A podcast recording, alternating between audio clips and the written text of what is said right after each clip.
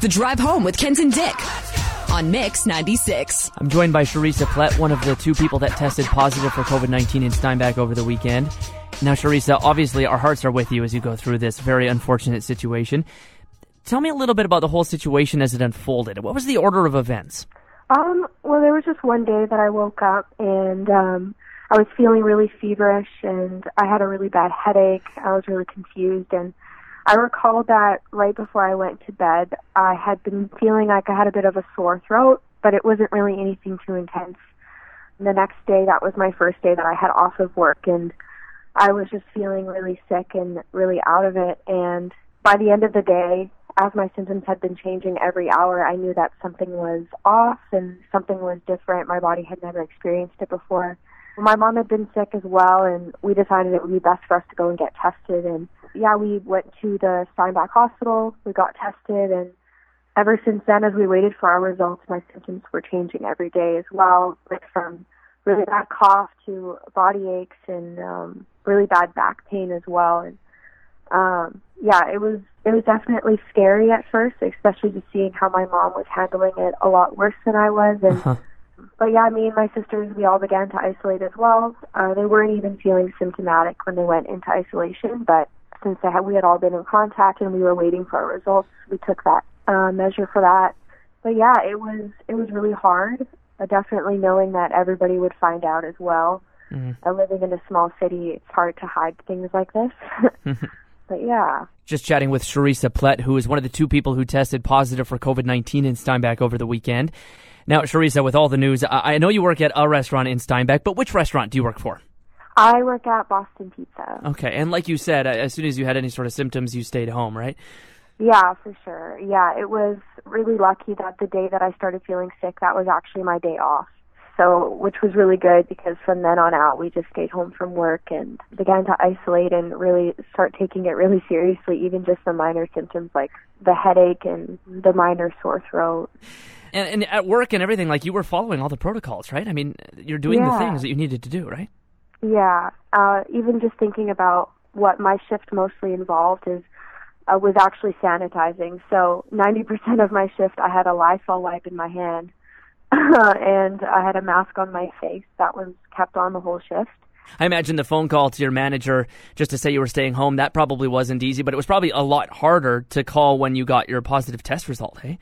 Yeah, that was it was a really difficult conversation. I um yeah, I remember going to my room and just sitting in my bed and just thinking about how ashamed I was and how eventually everybody would know that it was me. And I knew that with it, the first initial fear oriented reaction is to wonder where it came from and to ask questions. And I think that a lot of people, they had genuine intention of wondering where it did come from, but a lot of the questions did come off really selfish and not really asking how how are you doing or how is your mom, but more uh, more personal fear of what was going to happen to them and and it makes sense, but it was just not easy to hear and not easy questions and conversations to have in that process.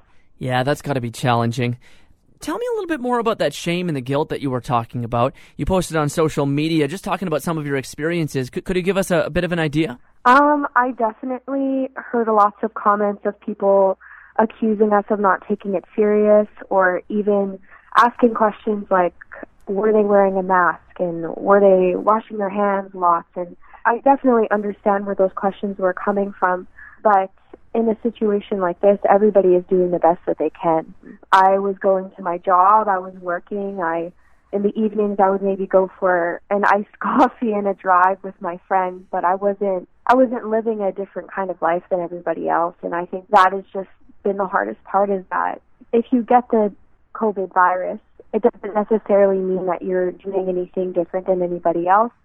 It could really happen to anybody and so the guilt and the shame that is portrayed on people for having the virus is is unnecessary. It it doesn't help. It doesn't change the situation and I think that I have seen a lot of gentleness and grace being extended to my family in the last couple of days, which has been really amazing. But the first couple of days were definitely really hard uh, when people were just hearing about it and finding out and just the fear that was kind of taking over in other people's lives.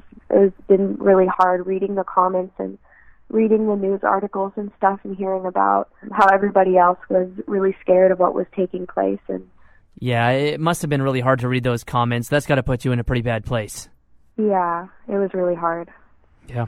Have you been able to uh, kind of pull yourself uh, out of that slump a little bit at least?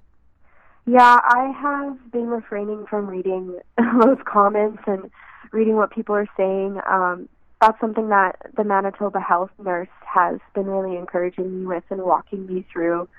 Um, and she's just been really encouraging me that people will make assumptions on what you have done and people will try to understand the situation, but they've been really encouraging, uh, really, really encouraging me and reminding me that I have taken the necessary steps and precautions. And um, so that's just been really helpful, not absorbing, not reading into what people are saying, and just focusing on getting better.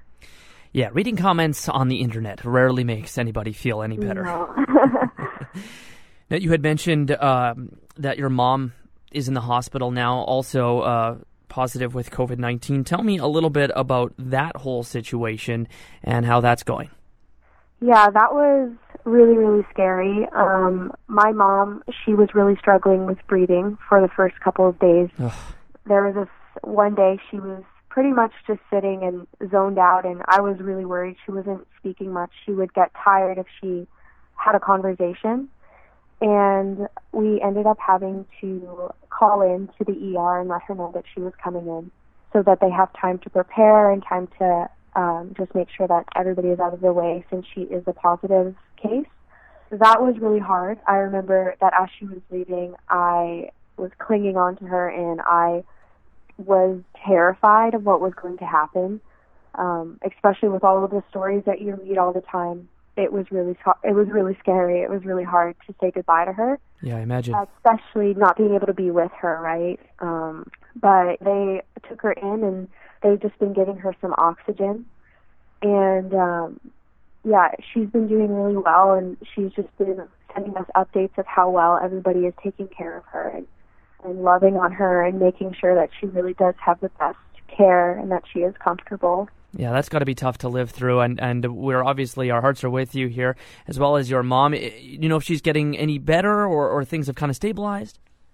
Yeah, she's doing really well. Um, yesterday we got a notification that they were turning down the oxygen a little bit as she is doing a lot better on her own and um, I think that they are also using this as a learning experience for other nurses and doctors and stuff. So I think that my mom is happy to um, happy to be of use and for them to be able to educate themselves a bit more on how the virus works and stuff. So I think that she's getting lots of attention and she's getting lots of care out there in the Winnipeg hospital now. So I'm very grateful for all the measures that the nurses and the doctors have taken to make sure that me and my sisters are doing well, that my my dad is being well taken care of, and that uh, my mother is yeah that she's comfortable and she feels like she's she's safe. well, of course, that's good to hear. Tell me a little bit about the process of getting your positive test result and what's happened since. They gave us a phone call when we received our positive results three days after we got tested and I I love my nurse. Um, she gives us a daily phone call, and it's something that we really look forward to every day.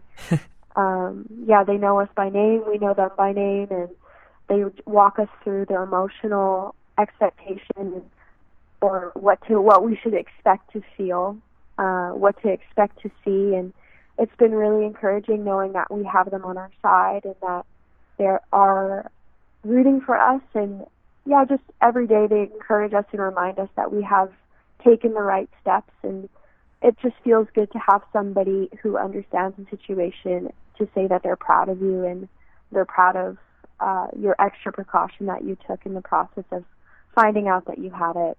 Um, so that's been really amazing and really helpful. Now, you had mentioned the whole shame and the guilt aspect, but Manitoba Health didn't make you feel guilty or anything like that? Yeah, there was nothing like that at all. It was the complete opposite. I have felt so loved on and, and so seen, and they remind us every single day that they are with us and that we haven't done anything wrong. Uh, yeah, I've just definitely felt the care and support from Manitoba Health. Uh, we just feel very cared by.